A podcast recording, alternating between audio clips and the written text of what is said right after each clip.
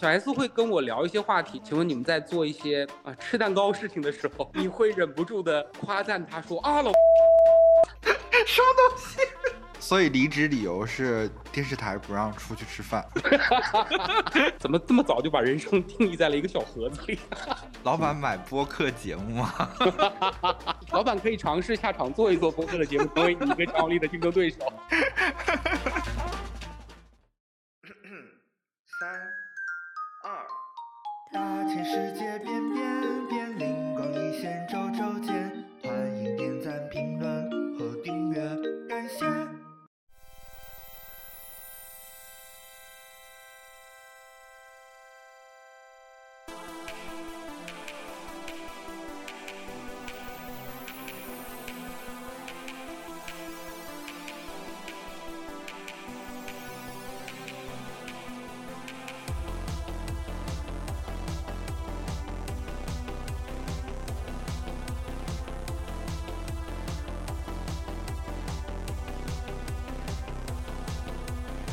Hello，大家好，欢迎收听今天的灵光一现，我是培培。今天呢，我的节目又开启了一个新的系列，叫做职业范职业范儿。嗯，这个系列里呢，会给大家带来一些和工作、职场、事业相关的一些故事。因为我觉得在我们的生活里面啊，工作其实占据了我们很大一部分的时间。那么，如何在工作环境下依然能够找到乐趣，have fun，我觉得是很重要的一件事。所以呢，呃，希望这个系列能给大家带来一些灵光一现，让大家在工作里面 have fun。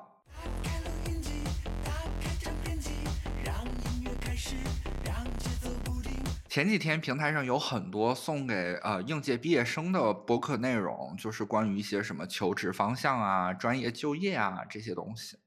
然后呢，我向来都是一个非常关照学弟学妹们的一个人，所以今天。我也是替大家请来了一位广播电视编导专业的大学长，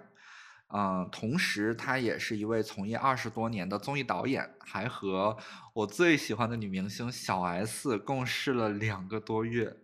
让我们欢迎小鹿哥啊！小鹿哥可以和大家打个招呼。Hello，灵光一现的各位听众朋友们，大家好，我是来自宇宙的尽头李雪琴的故乡赵本山口中的大城市铁岭的培培的小鹿哥。但是小鹿哥现在在哪里工作啊？呃，目前在上海，然后我这几天来成都，嗯，避避风头，散散心，顺便看一看这边可不可以开一个分公司。所以今天是在成都和培培连线。嗯嗯，我认识小鹿哥的时候，小鹿哥就已经是一位呃很资深的呃综艺导演了，然后其实有不少的这个综艺节目都。还蛮火的，可是就是出于保护隐私的角度呢，我们先不透露具体是什么。但是其中有一档就是让我非常眼红，就是有小 S 参演的一档就是真人秀，并且你们那个真人秀好像还是就是出国拍摄的，对不对？对对对，当时我们整个的出国的时间大概在三个月左右，然后呃小 S 到达呃缅甸大概有。一个多月到两个月的时间，所以确实像你前面说的，我跟小 S 有共事过两个月的经历。就是有一天晚上，我在睡觉前刷日常刷朋友圈，然后在众多的这个图片当中，我突然看到了我喜爱的小 S 与她的招牌笑容，但是这张相片的旁边居然是我熟悉的小鹿哥，然后两个人就像他妈的姐妹一样，肩并肩比着耶。然后我真的就是非常的就是眼红，我想说大概是工作机会什么的，可是有这张照片，也值得在圈子里吹一辈子了吧？然后就，所以小 S 本人相处下来是是怎样的？是是怎样的？小米帽，就可能大家都会比较呃好奇，说因为小 S 在自媒体上发的很多东西都是听起来有点 emo 或者有一点嗯被伤害或者不开心的样子，但。我们在一起共事的时候，就是即便摄像机没有开的状态下，他还是那个镜头前面的样子，就是他一直的状态都是这样。那之所以他可以在自媒体上发那些东西，我觉得可能真的是因为喝了酒，他才会去发自媒体。就也有可能是因为跟你们都不太熟，就面对工作人员就还是工作状态吧。哦不不不，非常熟，真的非常熟，就是啊有多熟啊？嗯，就可能不能不太能播啊，就是你听听就好了。就 就是就是因为我们是一个真人秀节目，所以在他们的房间里是有监控摄像头的，就我们叫 CC 对，所以他们在房间里做的任何事情，只要他们不把摄像头挡上，我们是都知道的。所以出于呢？所以出于保护艺人的隐私，我们很多东西是不能跟大家 分享，也不能讲出来的。但是。呃，小 S 会跟我聊一些话题，就有一天我们在他的房间里沟通，就是我们可能接下来要做的一些事情，然后呢，就聊到了就是大家关于呃自己的婚姻状态或者是爱情的一些感悟什么之类的，哈，听起来不太像工作当中会聊到的事儿。然后小 S 就问我说啊，那你跟你的伴侣在一起已经有十几年的时间了，那请问你们在做一些啊吃蛋糕事情的时候，你会忍不住的？夸赞他说啊，老公你好大，什么东西？对 对，所以就是就是你大家已经熟到这个程度，就是可以彼此分享非常隐私的点，但是呃就没有必要在我们不录影的时候也保持一个所谓呃工作的状态，其实没必要，就是还是很放松的。所以我觉得这是小 S 比较吸引人的点，就是他是一如既往的秉承他在镜头前面和生活里的状态。哦，我是我我笑 我笑的原因是，我觉得你真的有认真的听我的节目，就是你会知道，就是那个关键词要用“吃蛋糕”三个字来。当然，你每一期我都听得非常认真，还有评论、点赞加留言。哇，那我有点感动。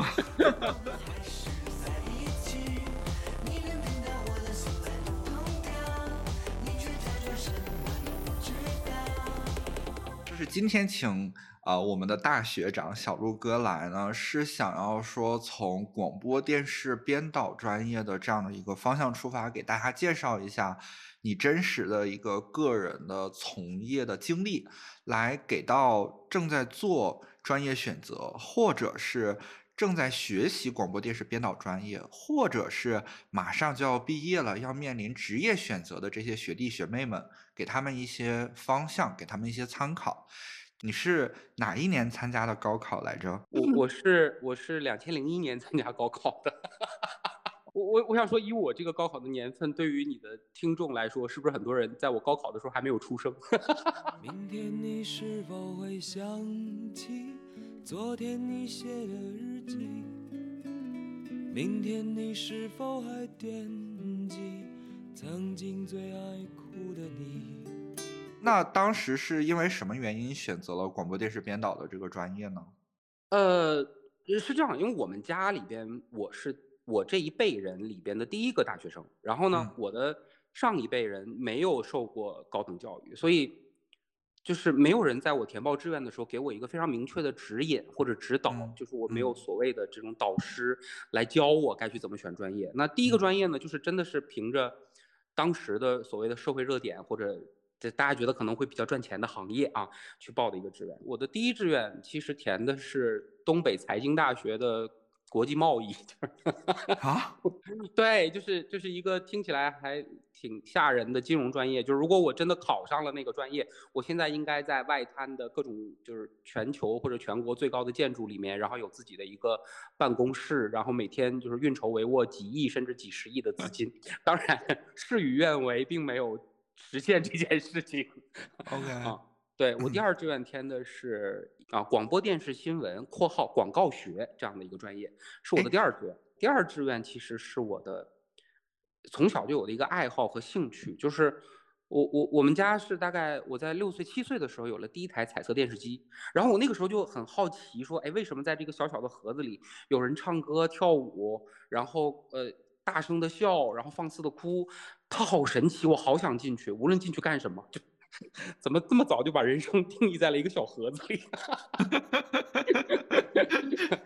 对，然后，然后从从从开始读呃幼儿园、小学、初中、高中的时候，我都是那种就是所谓的文艺骨干，比如说呃合唱团的领唱啊，比如说诗朗诵的领诵，比如说那个学校组织的运动会，在那个。呃，主席台上念四乘一百米接力运动员，请马上到检录处检录，就是就是干这种事儿，你知道吗？OK。然后然后还会念大家投过来的一些稿子，比如说什么运动场上志气高啊，运动场上彩旗飘，运动健儿志气高，你争我抢夺第一，为了橡皮和小刀，就是。所以那个时候就开始觉得好像自己很善于组织一台晚会，或者是。编排一个节目，然后甚至去写一些什么朗诵的稿子，你知道，就是就是干这种事儿啊，参加各种什么故事会啊，什么朗诵啊、演讲啊这些东西。所以，呃，可能从小就有这样的一个种子。然后呢，在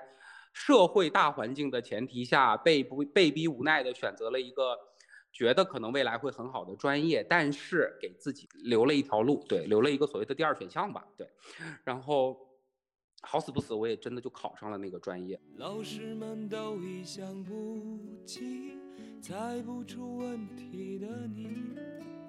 我也是偶然翻相片才想起同桌的你。当你第一次真正接触到广播电视编导专业的时候，你的这个感受是怎样的呢？就是我我我觉得可能跟呃现在刚入学的一些学弟学妹们的感受是一样的，就是你对这个学校、对这个专业、对身边的人和事物就充满了好奇感和充满了这种求知的渴望。但是，但是我当年就是入学之后，就是很快的就过了这段时间，大概就两天吧，就是所有的新鲜感就全部过。因为当我拿到了课表和那个书书本这些东西之后，我发现。我在学什么？啊，是学什么呢？就是呃，比如说呃，新闻理论，啊，然后那个新闻史，然后广告法规，然后广告史，然后广告文案写作，就是甚至还有高等数学，就是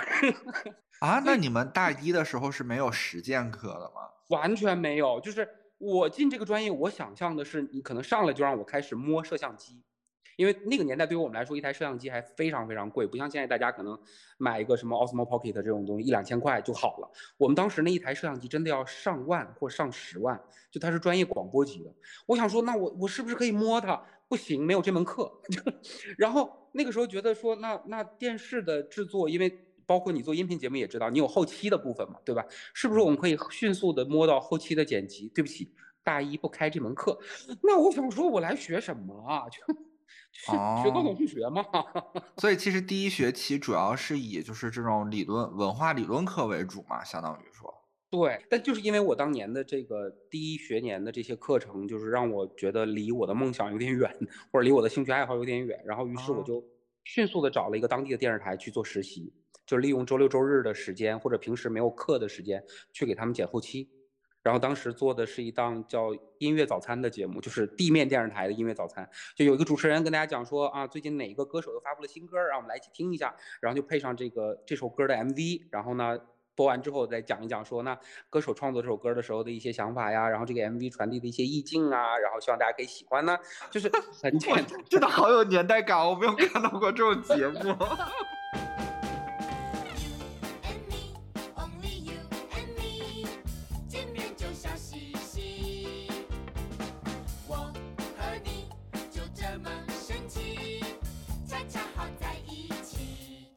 我们学校也有一个很有趣的事儿，就是大三、大四的时候，你可以选择国内的任何一所高等院校去做交换生，或者去做，呃呃呃留就国内留学吧。我们当时 what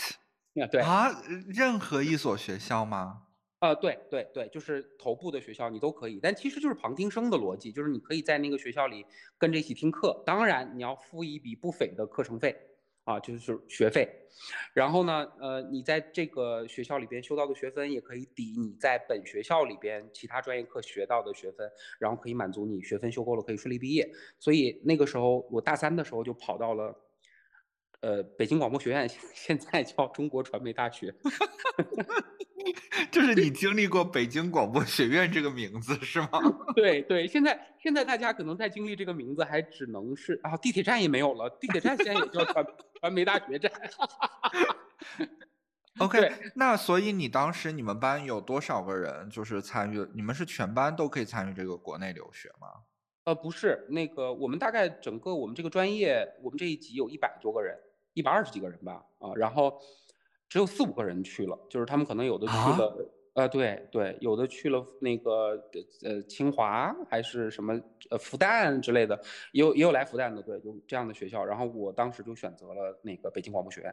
那当时的你去了北广，就是有学到什么和你自己在本校学的东西不一样的东西吗？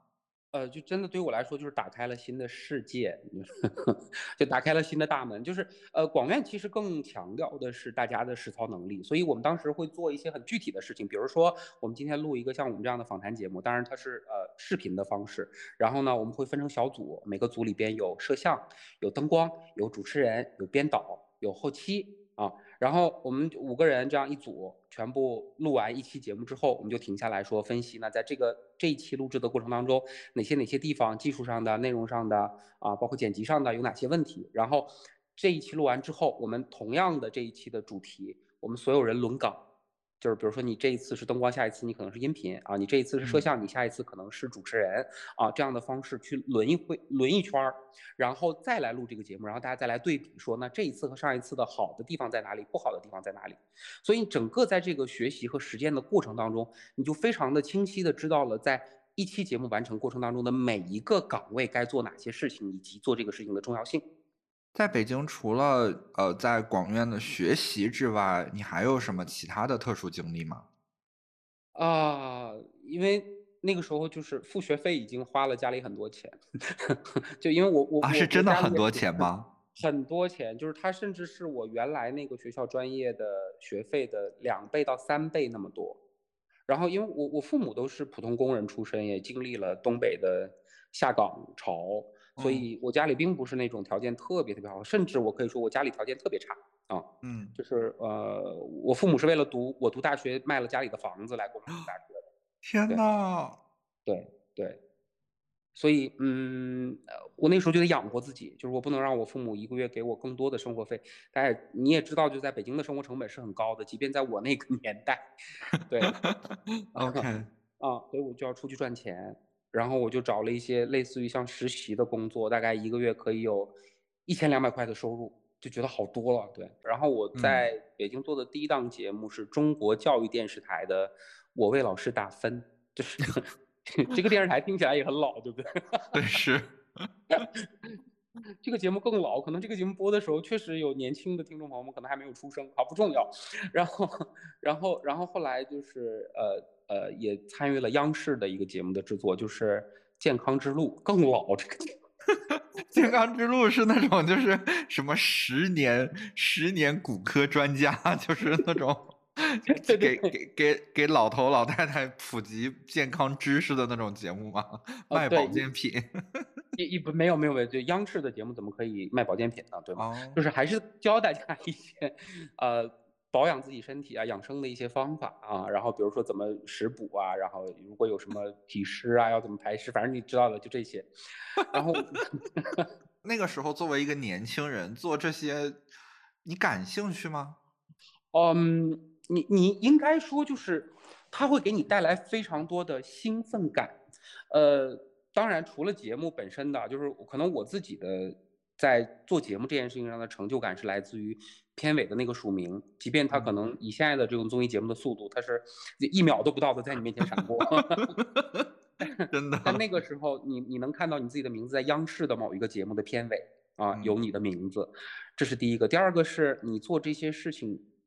真的在学习，就是我我会这么形容自己那个时候的状态，我像一块干燥的海绵，嗯，我想吸饱水，让自己变得很重。OK，就有价值，对，所以所以那段时间不断的就是做任何一件事，你都觉得你是在学东西，你在学习，你在吸水，啊，然后还有就是我做这档节目的一个成就感是来自于我们当时是在央视圈楼，就是老地址的那个圈楼的第十二演播室，就是大家可能嗯也没听过这个节目，有个央视有一档节目叫十二演播室。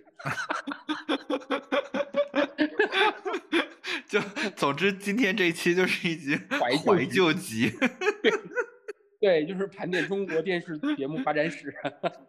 OK，然后对，然后我们就在那个十二演播室录那个《健康之路》这个节目，对面就是央视的两千平米的演播厅，就是春晚的那个演播厅。哇！然后当时对，然后当时我们在录这个节目的时候，当时也是当年的春晚在连排。你知道我的兴奋感来自于跟你擦肩而过的是撒贝宁老师。去洗手间的时候出来洗手遇到赵本山老师，对，对对，所以所以所以就是他除了你在片尾署名的那个兴奋感和你能够掌控一个节目现场哪句嘉宾说什么话或者主持人问什么问题这些之外，你还可以接受到一些额外的小福利，而这些福利会让你觉得哇，我做这件事情好值得哦。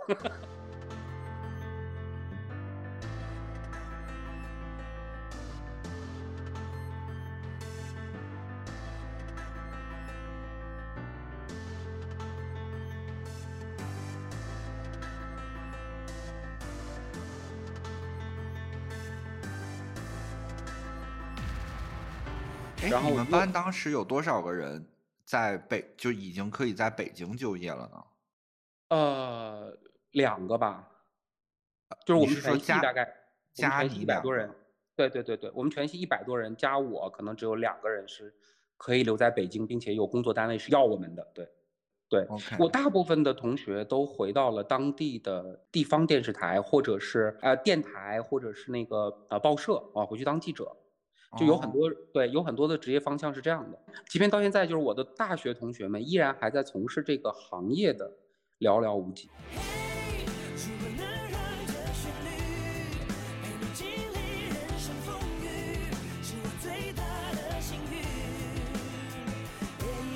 就是在我读大学的时候，是这个市场上突然之间开始质播分离了，所以质播分离。对，就是要跟大家解释一下什么叫对对对，要 要需要跟听众们解释一下。对，因为大家年纪都比较小，不像我这么老。没有。啊，就是以前的电视节目都是电视台制作的，比如说，嗯，大家可能也不一定看过的，就是类似于像，像《幸运五十二》啊，《开心词典》呀。哦，这些还是有看过了。对对对，也是有听说过。对，就是这些节目，其实以前都是电视台制作的。电视台有一个专专门的部门负责来制作这些综艺节目，那个时候可能叫文艺部。对，除了做晚会，也做综艺节目。那后来呢，因为市场上对于综艺节目的需求量变得越来越多了，包括可能大家看到很多民生类的节目，就是啊，也需求量多了，所以开始制作和播出分开了。就是播出就是电视台播出，但制作是由呃民营的制作公司来去做节目，然后输出给电视台播出。所以刚好在我读大学的那个时代是有这样的一个变化的，那所以开始专业变得很多了，就是有这个专业的大学变得很多了。但是当我毕业的时候，就是可能民营制作公司的增长到了瓶颈，然后人才需求量也到了瓶颈，就没有那么多地方要了，就所以啊，对，很神奇，对不对？所以当我毕业了之后，呃，我再回到北京去找工作的时候，那个时候。就没那么容易了。那对于我这个学历啊，就是 一个嗯师范学院的电视编导专业，虽然有中国传媒大学啊，就北京广播学院的这个第二专业的一个进修，但是依然不是所谓正牌的九八五二幺幺的学校毕业的。那你再去找工作的时候，其实你是 PK 不过他们的。那我真正能够 PK 过他们的是什么呢？就是我的工作履历。嗯，就就是这个时候，你同样的毕业生看到的你是名牌大学毕业。你看到我是一个非名牌大学毕业，但是我做了中国教育电视台的节目和中中央电视台的节目，就会变得，对，就会变得有点不一样。所以我回去了，我我再回北京之后，找到了一个很有趣的工作，就是中国第一档美妆节目，天津卫视的《化蝶》。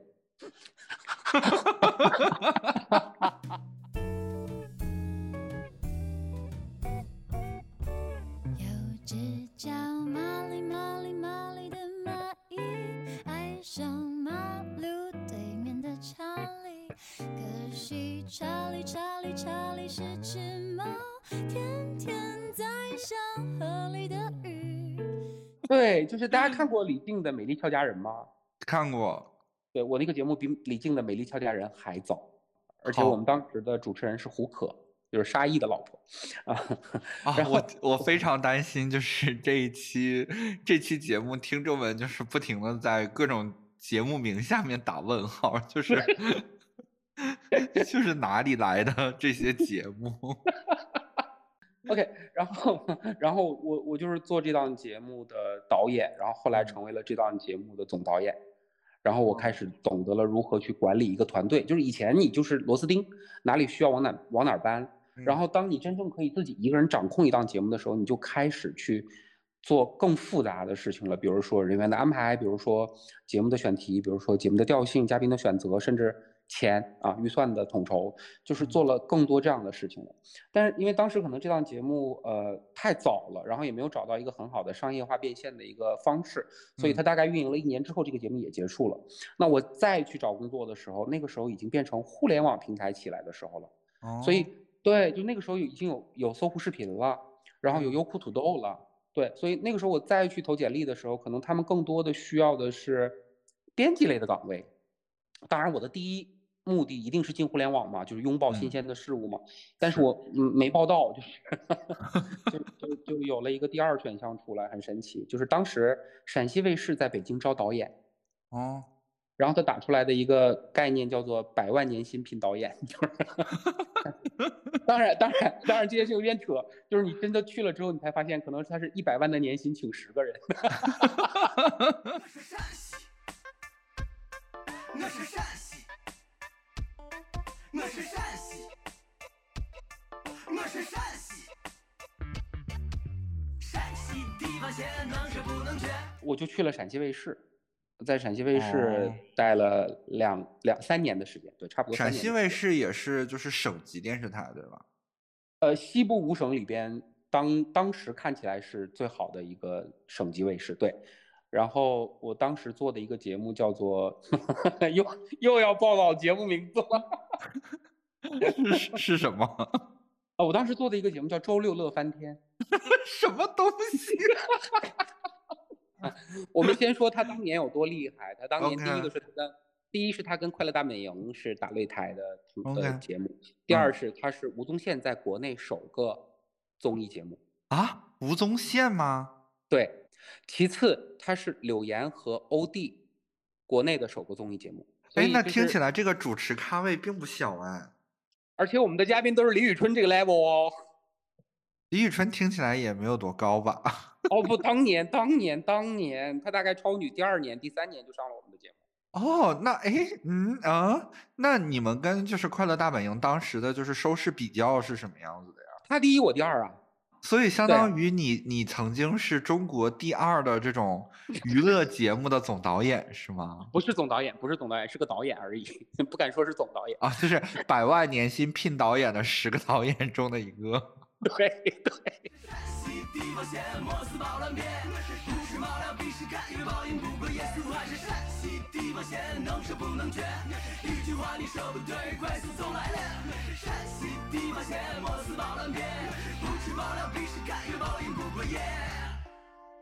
所以其实听起来这是一份稳定靠谱的工作，是吗？是的，就是对大家来说，其实，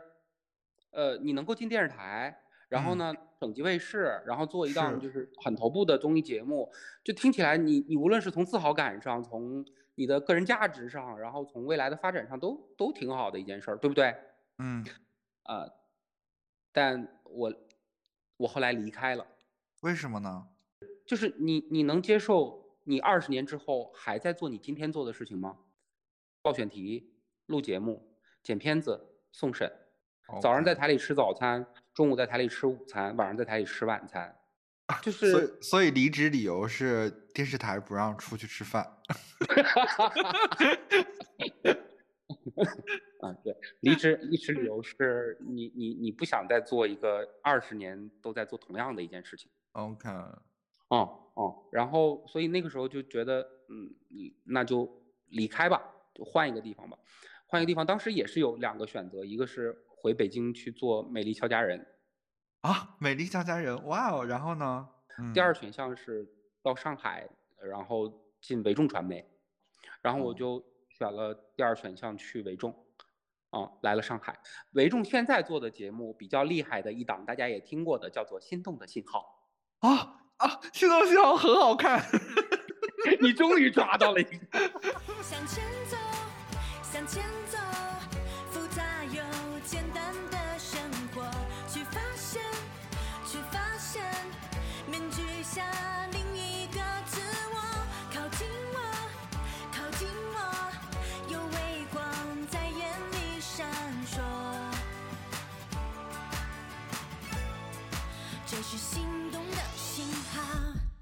我在维重大概也待了两年多的时间然后做了维重好多的这种呃供给东方卫视或者上海电视台的一些节目。之后刚好赶上了互联网视频平台的崛起，然后有一些开始跑出来了，就跑到很厉害的呃呃高度了。然后我就去了 PPS 做哦 PPS 的节目制作总监。然后那个时候当对对那个时候当时也是所有视频网站里边最后一个制作总监的位置了，因为其他的要么在北京啊，嗯然后要么就是上海这边已经有了，但 PPS 可能相对的发展和拓展的步伐没有那么快，但是他也意识到了这个事儿，所以他找了一个自制内容的总监，然后刚好我就去了那儿。我在 PPS 待了也是两年多的时间，然后后面他被呃爱奇艺收购，嗯，然后呃我没有留在爱奇艺，我就离开了。啊，当时我在呃被收购之后的一段时间，我的汇报对象是马东老师。对对对，但因为马东老师很忙，就是而且我在上海，他们在北京，我们大概也就是见过两次面，开过两次会而已啊。但是哦就是对工作汇报上是汇报给马东老师的，啊、然后后来我就离开了，离开了之后就做了一些，嗯，现在我看起来是奇奇怪怪的事情吧，就比如说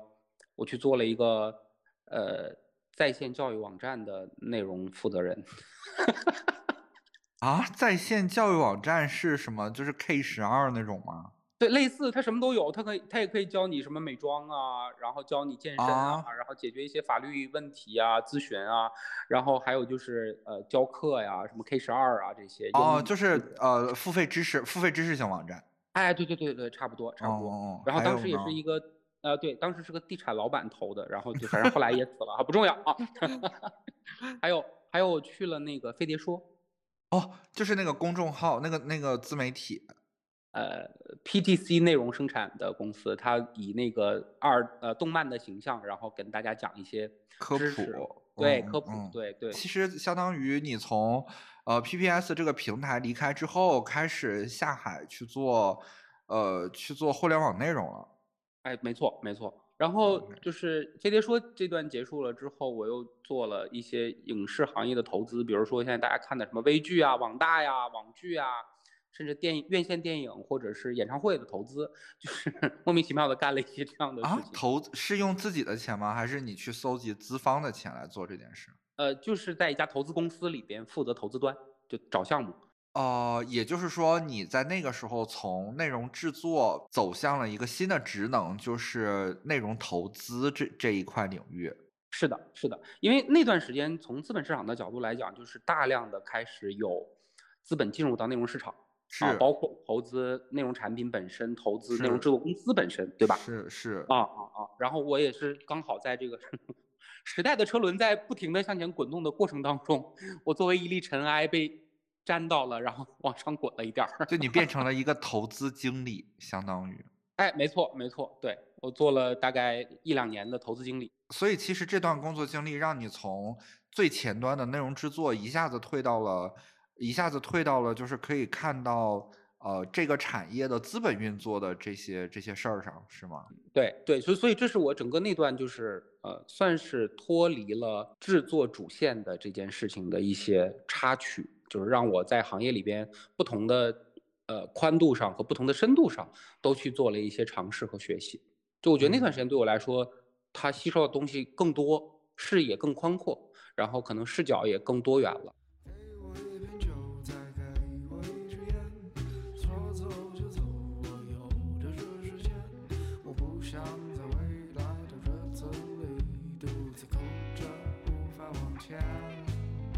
然后我就决定说，我们可以自己尝试跟别人合伙开公司了，然后去运营了一个合伙的公司。然后后面呢，嗯嗯，就是也不建议大家跟别人合伙开公司啊。后面就是因为一些奇奇怪怪的原因，然后就嗯、呃我自己就成立了公司，所以我目前是一家节目制作公司的小老板啊。嗯，哇哦，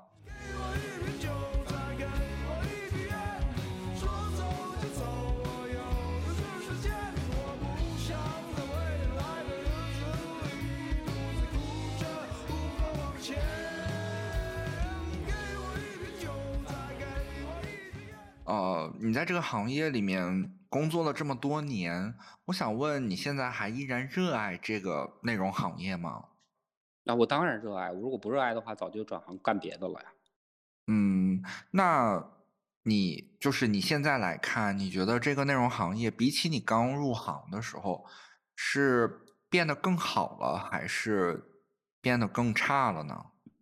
我觉得在越来越多元，嗯，就是以前我们只听一个声音，啊，嗯比如说央视的声音啊，比如说主流媒体的声音。嗯现在呢，我们开始接触到互联网的声音，比如说大家看《奇葩说》，你也嗯可以知道说一件事情呢，它不是非黑即白的，它是可以拿出来讨论的。嗯然后呢，你也从听一个人的所谓意见领袖的声音，变成了听很多博主的声音。比如你嗯会听某一个博主跟你说，这这个番茄炒蛋要这么炒，对吧？你也可以听一个博主说，如果你周末没事儿干了，你可以到这个地方来。就是它会变得越来越多元，越来越分散，越来越基于兴趣聚集起来的一小撮一小撮的人。呃，我觉得最大的变化是是这个，就是你没有办法再一呼百应了。嗯，所以，所以如果你真的说变化，我是觉得可能给大家的创作的空间会越来越多，给大家施展自己想法和才能的机会会越来越多。那你觉得这相当于说在内容行业里面工作的机会越来越多吗？呃，是的，是的，那这等于工作的状况会越来越好吗？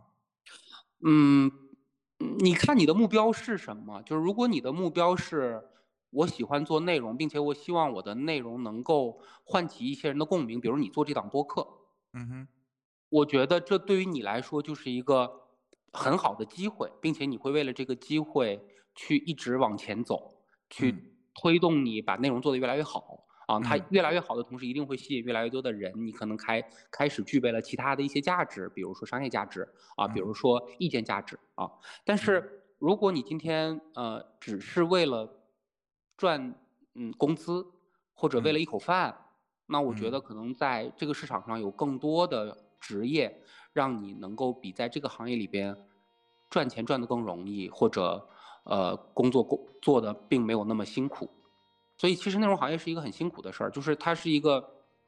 需要你具备很多的能力，但是给你的回报却很少的一个行业。再见我的爱，I wanna say goodbye。再见我的过去，I want a new life。再见我的眼泪，得到和失败。再见那个年少轻狂的时代。再见我的烦恼，不再孤单。再见我的懦弱，不再哭喊。All I wanna say 啊，我就说我们刚做完的一档节目叫《未来中国》，在东方嗯卫视播。嗯它是一个科普类的节目，就是上到量子力学，下到那个合成生物、昆虫学，就是你想这是一个做内容的人该具备的知识嘛？但你要把这个知识用普通人听得懂的方式，以科普的形式传递给观众，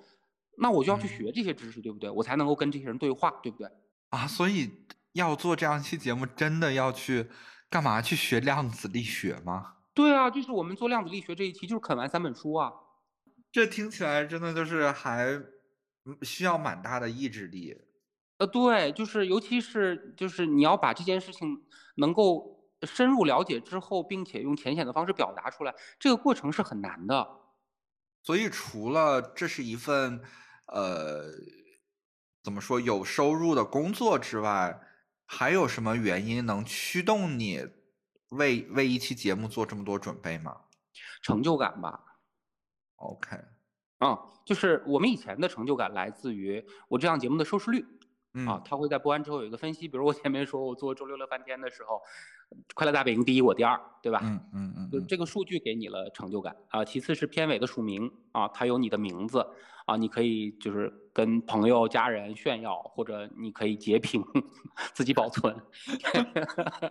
就它的成就感啊。还有一个，还有一个就是，嗯，你做这件事情会会很兴奋。就是我我不知道大家有没有在做一件事情的时候很兴奋，比如说你今天把你的 iPhone 四拆了，把它做成一个画框，当你把它做好的时候放在那儿，你觉得哇，这件事情好好兴奋。就是我做的过程我也会很兴奋啊，就是把每一个螺丝拧下来，把每一个粘的地方拆开，把电池拆开，然后贴在它固定的位置上。做内容同样也有这种在过程当中的兴奋感，比如说一个嘉宾跟你说啊，这个时间啊一可以，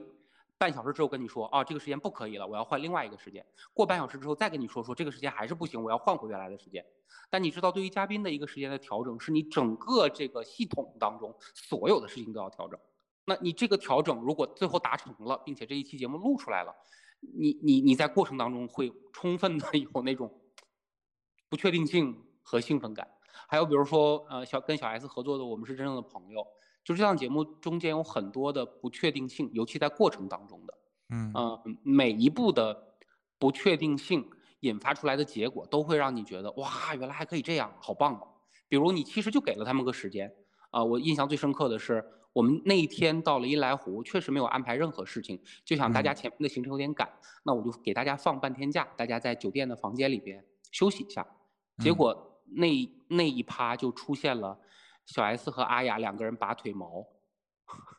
然后小 S 跟阿雅分享自己新写的一首歌，是关于父亲的，然后两个人抱在一起，对于自己的父亲的离世的过程痛哭，就这些都是你在嗯过程当中产生的额外收获和额外惊喜，这事儿听起来好兴奋哦。嗯嗯。对，所以我觉得可能，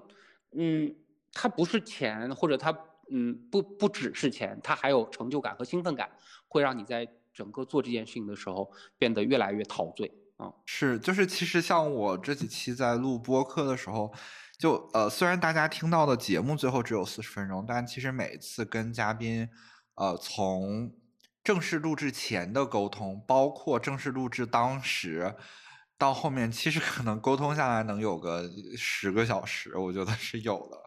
嗯，然后，但是即便如此，在就是在集中录制的那一个半小时到两个小时之内，我竟然还能听到一些让我哎觉得很有趣或让我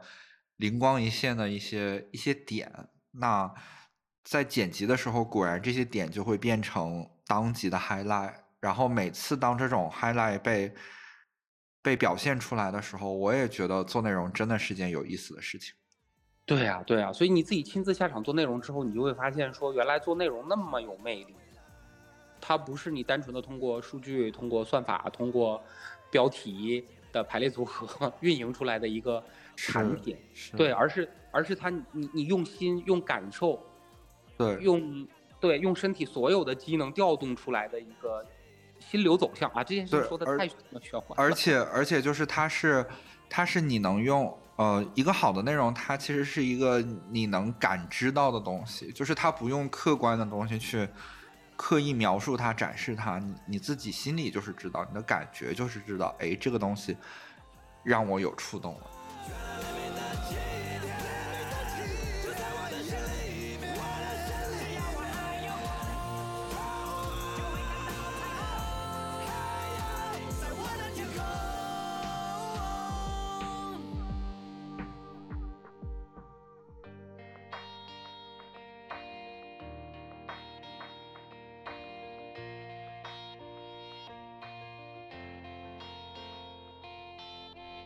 OK，那我们今天也听了很多小鹿哥分享的自己的工作经历，还有一些对呃内容行业的一些观点啊。哎，那我现在其实还有一个问题，就是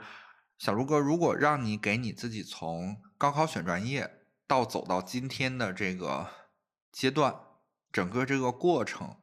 来打一个分数的话，一到一百分，你觉得你会打多少分呢？呃，我我会给自己打八十分吧。为什么？嗯，就首先我觉得这个分数里边大部分的构成和我本人没有关系，这个这个分数为什么？我觉得这个分数大部分其实是这个时打给这个时代的，感谢这个时代让我让我有了这个成就。但是这段就真的很像央视的访谈节目，时打给时代是什么意思啊？就是就是因为我在读大学的时候，就是考选专业的时候，刚好赶上了这个专业的扩张。嗯很多综合性大学开始有了这个专业。然后呢，在我工作的时候赶上了直播分离，很多市场上的岗位出来了，我可以有一个好的岗位。赶嗯上了互联网视频网站浪潮的崛起，我可以进入到互联网视频平台。感嗯谢资本青睐传媒这个领域，让我有了能够站在更高的角度看这个行业的位置。然嗯后感谢观众这么多元化的审美需求，然后让我可以自己开一个公司做更多元的内容。所以嗯我是觉得这个分数真的不是打给我自己的，这个分数一大部分是打给这个时代的。然后如果真的这个分数里边有一点是给我自己的，我是觉得可能是和我的坚持有关系吧。就是很多年轻人或者很多我身边的朋友们都会在自己的职业发展遇到障碍的时候选择换一个行业，或嗯者重新再从头再来。嗯但我没有，我我即便是第二选项，我也在想办法坚持，多付出一些时间，多付出一些精力，啊、让自己能够在第二选项里边做到最好。所以就是 要要给自己一点奖赏性的分数，我觉得可能是这一部分。然后确实也对比，比如说我的同学，甚至我的同龄人们，呃呃，大部分人他们可能在自己的家乡，然后年收入十几万，然后过着自己呃儿孙满堂，对老婆孩子热炕头的生活。但我我坚持在一线城市做自己的公司，然后一年两千万左右的营业额，然后一百多万的 利润，就是可以过得相对体面一些。我觉得这个可能是，呃，当然这个肯定跟我自己的努力是分不开的。当然，更大的一部分是来自时代给我的一些机会。我觉得抓住机会且坚持这件事情很重要。嗯，是。老板买播客节目吗？老板可以尝试下场做一做播客的节目，成为你一个强有力的竞争对手。救命！我曾经跨过山和大海，也穿过人山人海。我曾经拥有着的一切，转眼都飘散如烟。我曾经失落、失望、失掉所有方向，直到看见平凡才是唯一的答案。我们聊完今天这个天啊，我其实突然想到了一个，就是最近发生的事儿，就是最近在网上新兴了一个词，叫做“小镇做题家”。那就是大家有兴趣可以查一下这个词是怎么来的。但是我自己是觉得，这个词诞生的那个场景不是特别的善良，就是我会觉得它含有一些人对于从三四线城市靠呃高考这个上升通路呃跻身进一线城市发展的一些人的一些呃蔑视。嗯，就是从这个角度理解，我不就是小镇艺术生吗？对，小小镇艺术生可还行。OK，对，就是我觉得不管是小镇艺术生还是小镇做题家，呃，我会觉得这五个字里面最伤人的是“小镇”那两个字。就是我我认为大家不是羞于承认自己的出身，而是中国有一句老话叫“英雄不问出处”。换个角度讲，就是我觉得每一位从自己的家乡来到北京、上海、深圳、广州，在认真生活、努力拼搏的这些人们，其实都非常的优秀，非常有勇气。就是我们来自小镇，但是我们活在一线城市，就是让他们说去吧。对，就是我自己的感受是这样的：如果大家那么在意小镇的这个出身，那大家看一看李雪琴铁岭出来的，赵本山铁岭出来的，你小鹿哥 铁岭出来的哈啊，你小鹿哥不重要啊。呃，然后你我我我我觉得这件事情给我最大的一个触动是，呃，我记得柳岩有一段时间接受采访说，呃，别人说自己靠胸上位，但那个胸是他自己的呀。是，就是无论无论我们是小镇艺术生还是小镇做题家，我们每一个人都在用自己的努力活得更好，然后爬得更高。这件事情没有错，只要你没做伤天害理的事情，你没做损人利己的事情，你都值得被尊敬，不是吗？